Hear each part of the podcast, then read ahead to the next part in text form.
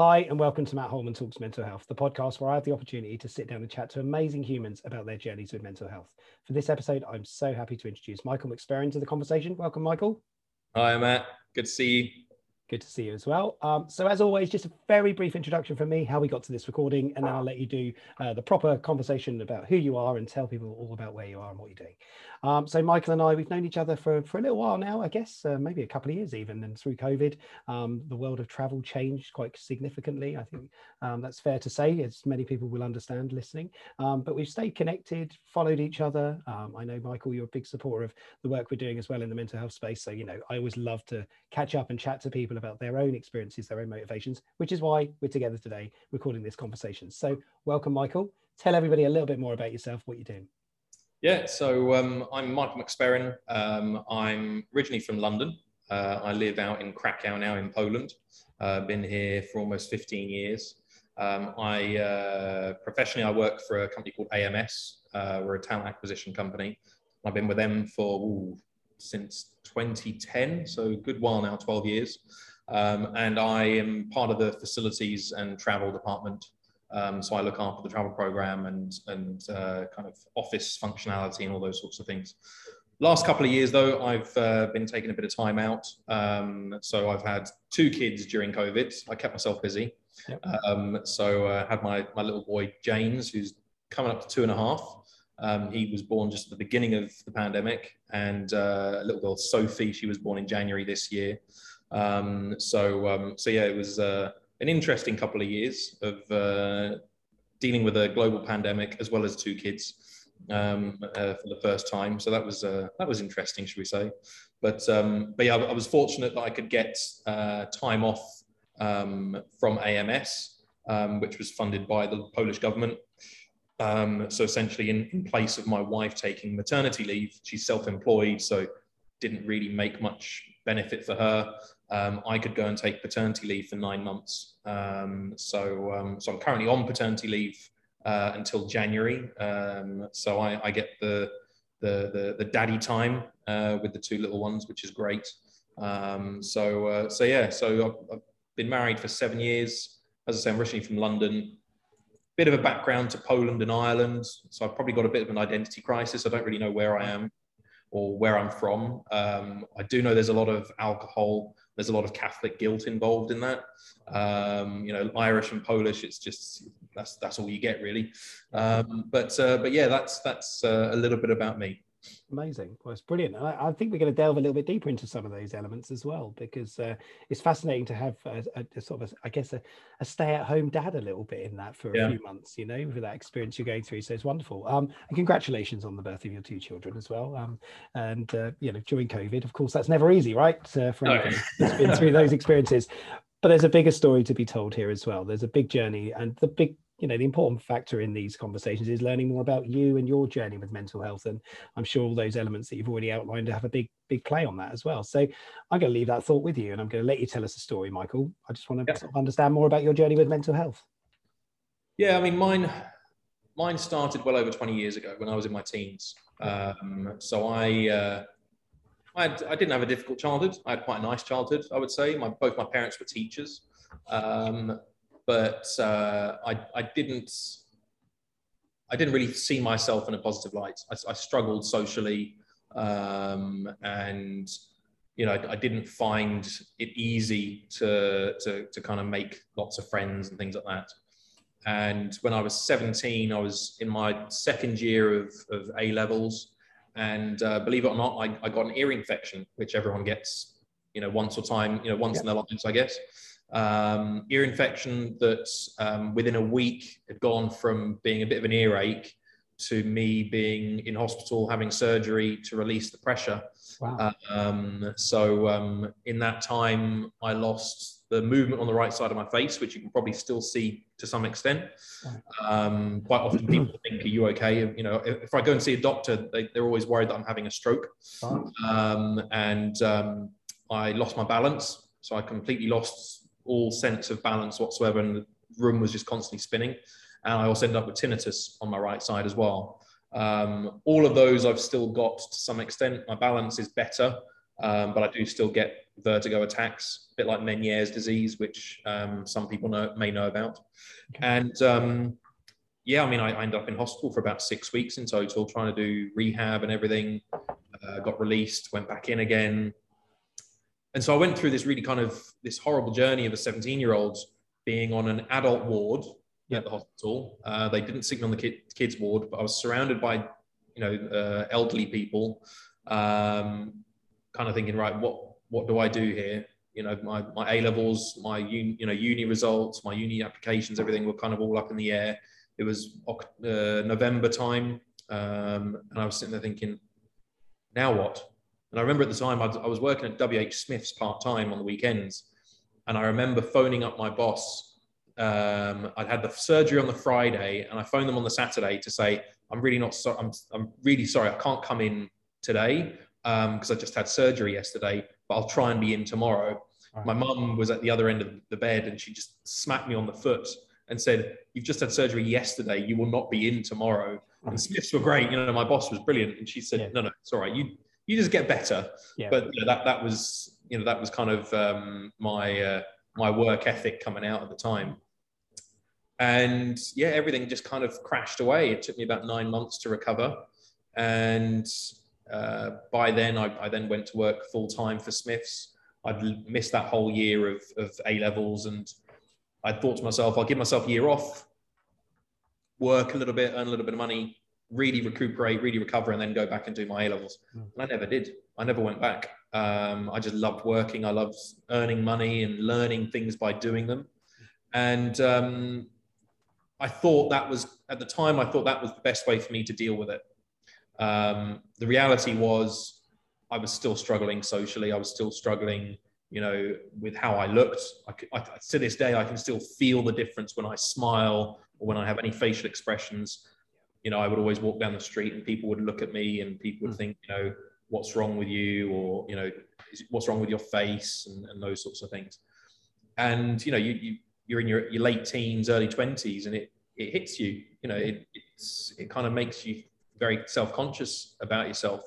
All my school friends had gone off to uni. I was working in retail, and it was a real kind of bumpy journey, I would say, where I didn't really know who I was. I'd lost my identity, and it got to the darkest point was I was stood on the edge of a bridge in Southwest London because I didn't know who I was anymore, and I didn't want to be that person anymore. Who was frankly lost. So that twice happened to me where I stood on that bridge on two separate occasions.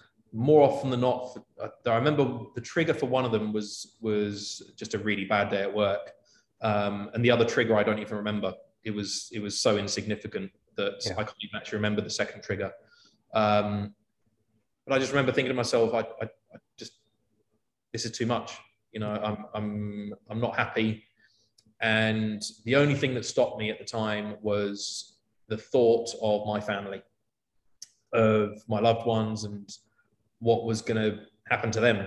The thought of how would my mum feel? How would my dad feel? How would my wider family feel about hearing that news? They knew that I was struggling. They, I'd been to the doctor. I'd reached out for help to my GP, and I'd been on antidepressants.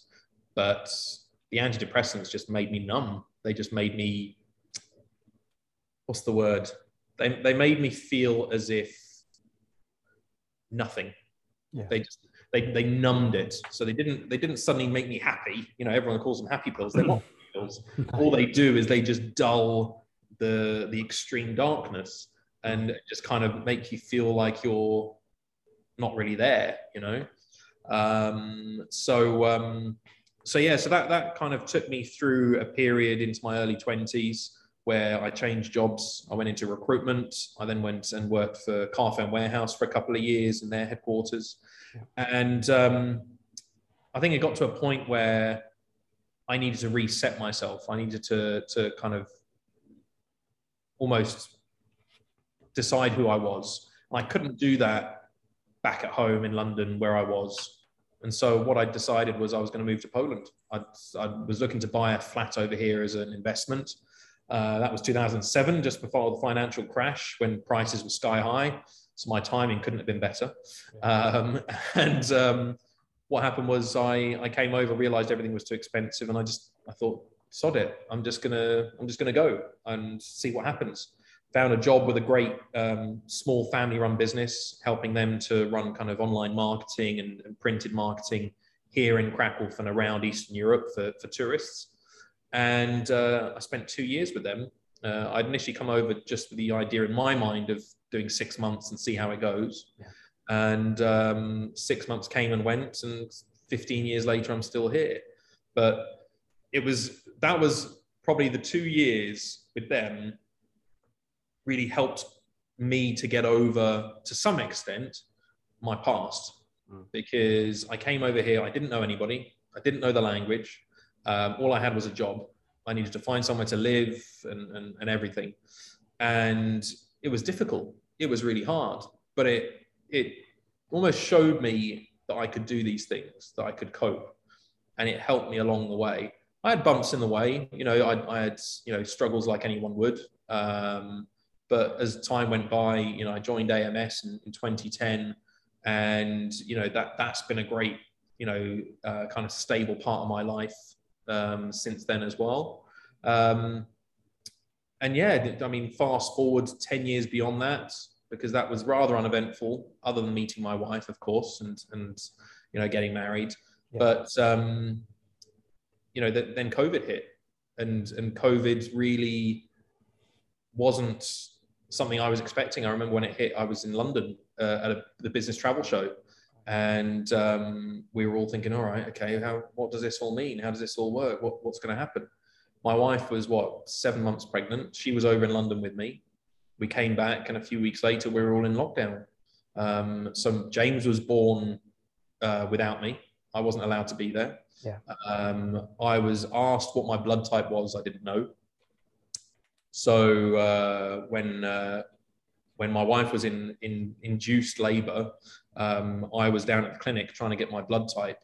And they were saying, sorry, we're closed. We can't help you. At that moment, my wife phoned, FaceTimed me, and thankfully all was okay, because I had 3 hours of blackout, no news, no nothing.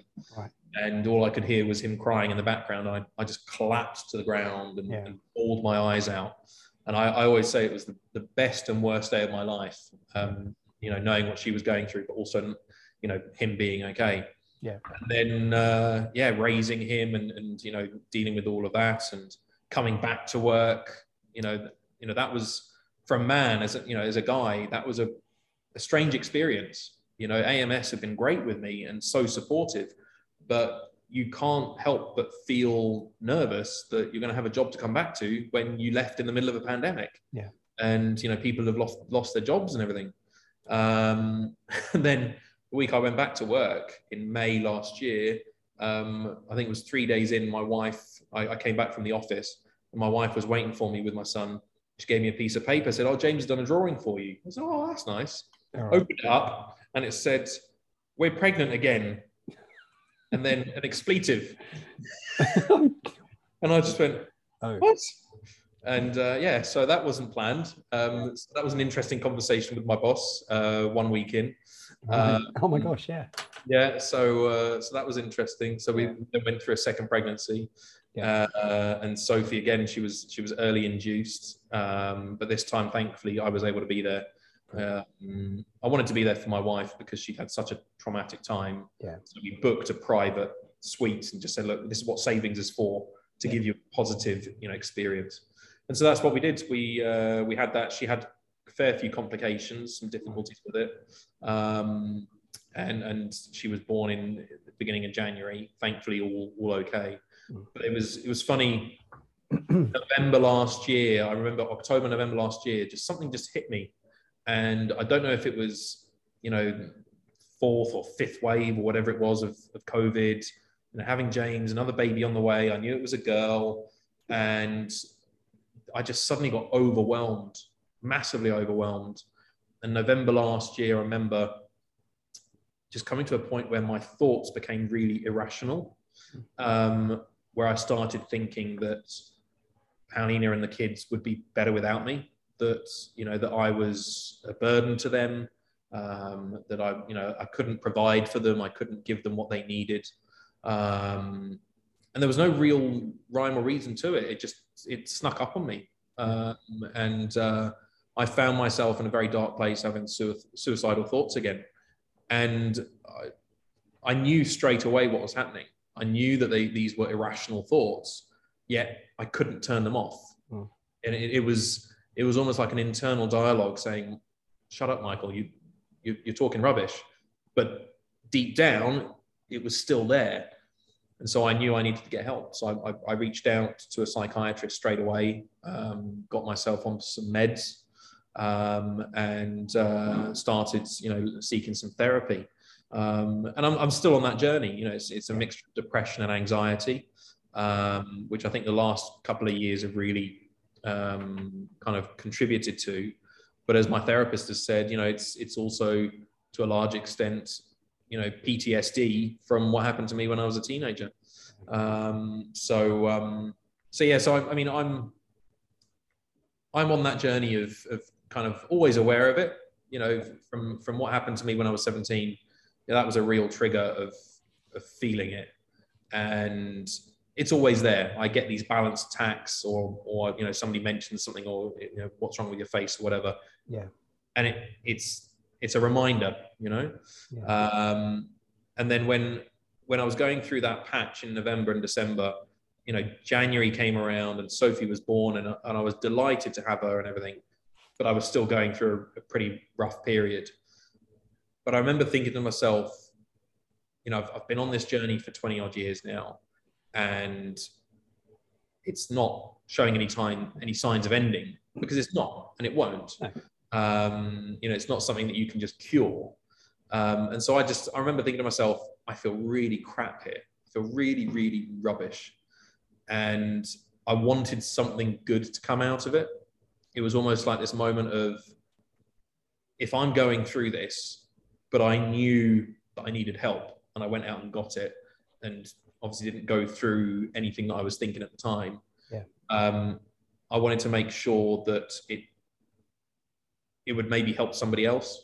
So that's when I kind of resolved to, you know, not become some kind of preacher about this, but just to kind of share with other people that it's okay, and, you know, spread a bit of kindness, you know, spread a bit of support and a bit of happiness, because I had it, and I was lucky that I had it, but I didn't feel it.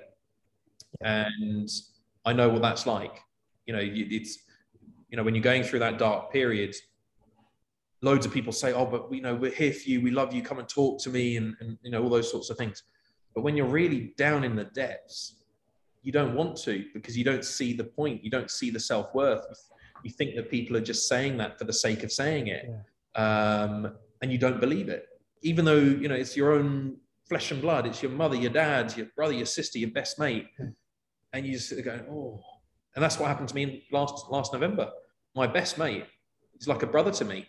And I didn't reach out to him. And it was only one of my LinkedIn posts a few months later that he just happened to come across. Yeah. And he phoned me straight away and said, why didn't you tell me? And I said, well, mate, you know, you've got 3 kids, you know, you've got everything going on with you. And he's gone through his own journey as well. And I just didn't want to burden him. I didn't want to, you know, I didn't want to kind of go to him saying, I'm feeling really crap, you know? And so that's where I am now. I have weekly therapy sessions, and I go see my psychiatrist once a month as well to check on the right meds. Because obviously you're very lucky if you get on the right meds on the first go. And I'm in a phase now where, you know, I spend so much time with my kids that I want things to be better for them. I want them to grow up in a world where they can talk about their feelings, where they can talk about whether they're happy or sad or whatever it might be, so that hopefully for generations to come, it's not a taboo like it may have been in the past. Wow. Big thing, isn't it? But I think that's great. I'll breathe. Yeah, you can take a breath for a moment. Let me summarize where we're at in there. You know, it's incredible. And like I always say, and, you know, I've said it a million times, but, you know, I love the fact that you can really connect and you can share that story to people. And, you know, and I don't love the thought you've been through it. Of course, that's why I would always say, you know, it's the love of the fact that I can just listen to you talking honestly and genuinely about the experiences you've been through. And that's the beauty of this conversation. It's really, you know, I still see you as the amazing person you were before I learned about your journey. And I now see you as an even more amazing person because of your journey, you know, and it's that big challenge, isn't it, societally? And, you know, we had a little conversation before we came to this recording. And, you know, I think one of the observations that I gave was not many men are doing these conversations in this format because maybe there's a fear, maybe there's a, you know, what are your thoughts around that? Because obviously, you know, we're two men who are coming together to talk about mental health openly and we don't hide. So, and I think, do you know what, it's funny. I mean, the last few years, you've had a lot of celebrities, you know, football players and people like that coming out to talk about this sort of thing. Yeah. And it's still done very quietly. It's almost as if I don't want to say this too loudly, but all right, I'll go and do it quietly. Yeah. But then nobody knows that it's happening, right? Yeah. And I think the hardest thing for a man, I found it quite hard. When I started talking about my feelings, you know, my wife told her parents, for example, and they were shocked. They thought, well, crikey, you know, what does this mean? Is he okay? Do we need, you know, what do we need to do? And I think as a guy in particular, you kind of feel as if there's an expectation for you to just get on with things. And I think that's the hard part, is to acknowledge and admit that you're human and that you can go through these emotions. You know, I'm a bit of a weeper. I'll have a good cry. I've done that, you know, at work sometimes. You know, I've done it with, you know, with my bosses in the past. And I remember years ago, I was really embarrassed about it. And I remember the first time it happened, I said to my boss at the time, I said, I'm so sorry. You know, something came over me. It will never happen again. And she said to me, she said, don't ever apologize for that. Don't ever be sorry for showing your emotions. Yeah. And she was grateful for me for actually being honest and open. And I think for a guy, there's almost, you know, this element of not losing face, not losing your reputation or whatever it might be. You know, it's you know, survival of the fittest, and let's show how macho we are and everything else. Yeah. And that's all well and good, but how many times are we going to talk about the number of, you know, young men that are killing themselves, you know, as the highest killer of guys, you know, what if under 30 or under 40? Yep. That's got to stop. And that's where I think, you know, conversations like this really, I would hope will help and give others confidence. Because otherwise, you know, do we all really want to just be miserable? It's not really a nice thing to do, is it? I don't think we're set out to be miserable, are we? I think it comes about because of a certain set of things that happen, or certain circumstances or events or things. And it's so difficult, isn't it? Especially in this moment in time. You know, again, it's another conversation we've already had, but, you know, there's a lot of negatives out there and it's not easy to find positives. You know, we just want the sun to shine and people to be happy. That's the key, right? And it's so difficult at times to find that, especially with the world that we're in right now. It's not easy, is it? And it's so challenging. A quick, if I can ask you a question about, in terms of sort of with your wife, of course, you know, she was going through, you know, the experience of becoming a mother, and then obviously you were struggling a bit with your mental health. How did she, you know, find that balance? How was she able to support you? Were you talking to her about it? I guess is probably the first question.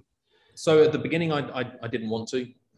She'd had problems with her pregnancy with James, and so then problem started with Sophie as well. Not mentally, but just physical blood level things. And I was petrified of telling her because I didn't want to put that weight on her. I didn't want to give her something else to worry about. You know, she was worried about herself and worried about the baby. Yeah. But in the end, I knew I had to. And I did it in maybe a typical male way of, I said, look, this is what I'm going through. This is what I'm doing about it. Okay. You don't need to worry about me. Yeah. I'll be fine. And kind of brushed it to one side. Of course, you know, she read through the lines and you know, knew what was going on. But I had to tell her because she knew that something wasn't right. She could see that I was irritable, that I was, you know, that I'd lost any kind of sense of drive or motivation with anything. And I just wasn't very happy with myself. So credit to her, you know, what she did and what she went through was frankly remarkable. And I'm now a true believer of, you know, women are incredibly stronger than men in many, many ways. It's not about physical strength necessarily, but the mental strength and the ability they have to give birth to a child and to go through that pregnancy for 9 months and all the things that come with it, I think is outstanding. It's a true magical piece of life. That's kind of where I want, you know, why I wanted to go on paternity leave. Yeah. I wanted to break down those barriers as well to some extent. Yeah. And I know I'm lucky to have that. I'm very lucky to have that opportunity to do that. You know, not that men, very few men will have the opportunity to take 9 months off from work and look after their kids. But I knew that that's what I wanted to do.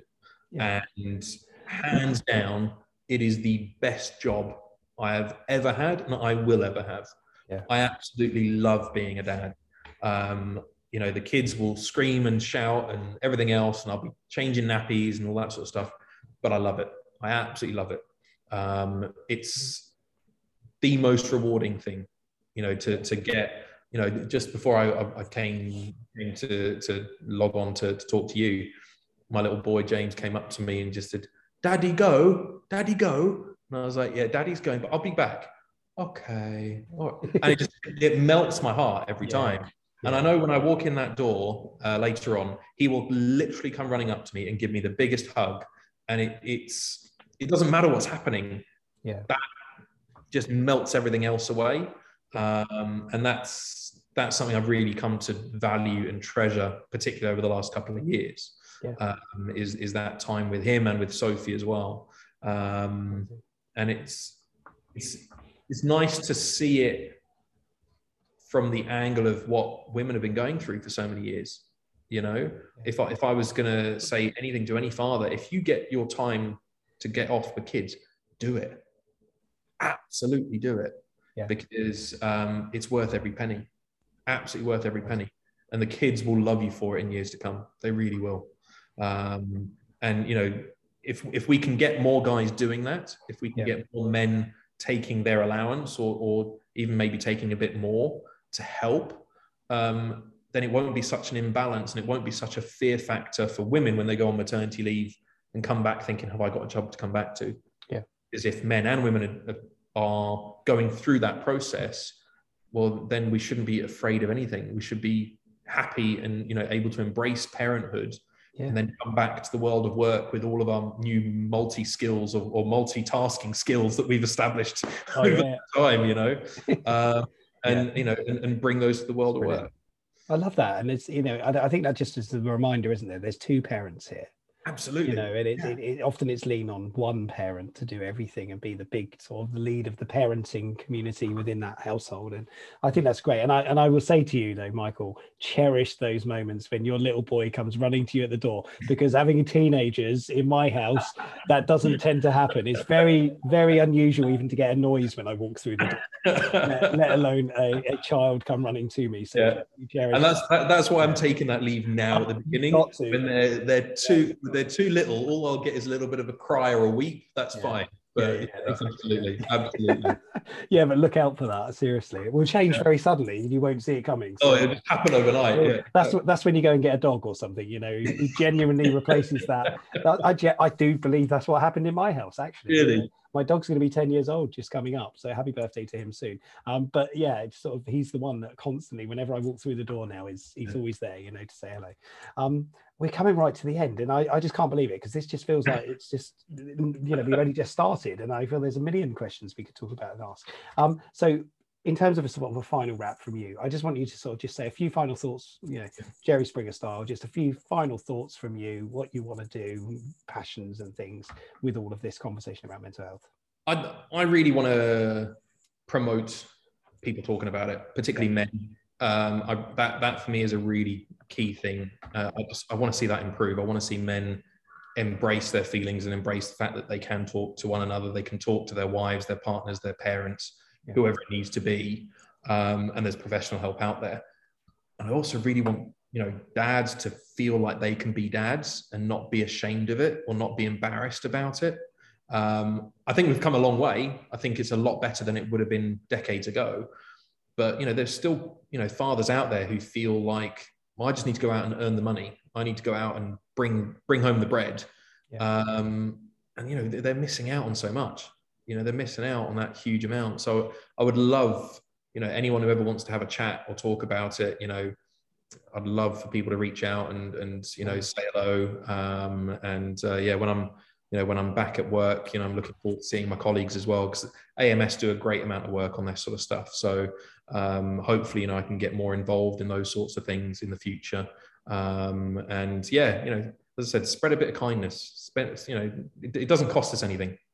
So. And you're absolutely right. Spread a bit of kindness. And what I found fascinating was, I was just sort of thinking about how we got to this recording. And I know I always mentioned at the beginning, we've been connected for a while, but you did spread some kindness recently, because you reached into me when you saw I was struggling with some stuff. And I think that's just the beauty of it, isn't it? You don't have to, we don't have to live together. We don't have to live in each other's pockets all the time, but sometimes, and I just send that as a message to everybody listening really, is if you see something that you think is not right, or if you're worried about somebody, is just reach in, you know, it's half the time we ignore it and we just think, oh, somebody else to reach in and do that, it will all be fine.